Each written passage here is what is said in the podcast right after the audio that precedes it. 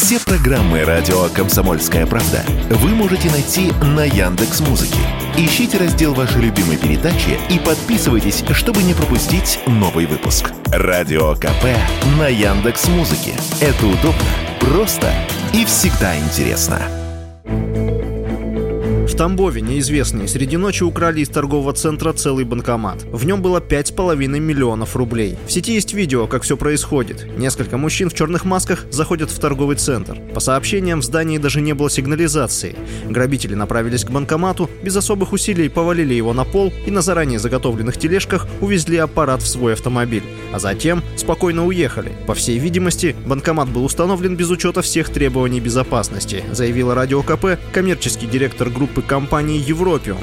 Она занимается обслуживанием банкоматов. Татьяна Давидис.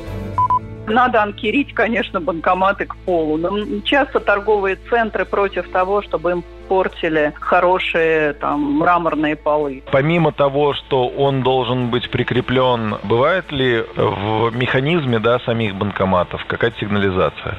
Это дополнительное оборудование, э, решение об установке которого принимает опять же банк. Сам банкомат, как э, машина, она не предусматривает таких датчиков. Но это дополнительное оборудование безопасности. Решение принимает служба безопасности каждого банка. Какие датчики и как они будут будут работать. Охранник торгового центра, пока шло ограбление, спокойно спал.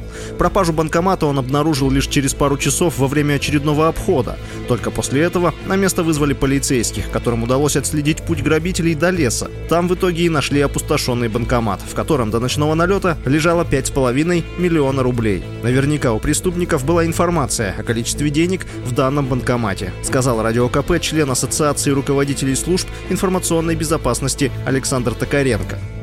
Им сказали, что в, этом, что в эти банкоматы завезли деньги. Или, опять-таки, оперативное наблюдение, что они видели, что туда подъехали инкассаторы, загрузили все деньги. Активно ведется торговля в данном торговом центре, и э, это могла быть как раз ежедневная или еженедельная загрузка. Все зависит от э, банка и от того, насколько идет оборот. Тут трудно сказать. Может быть, для этого банкомата это была стандартная ситуация. Нормальные банки делают так, что, во-первых, что банкомат э, хорошо укрепляется, хотя уже были случаи, когда грузовиком его выдергивали из тех же торговых центров. И второй момент, что при вскрытии самого банкомата делается еще то, что купюры опрыскиваются краской для того, чтобы можно было понять, что это похищенное.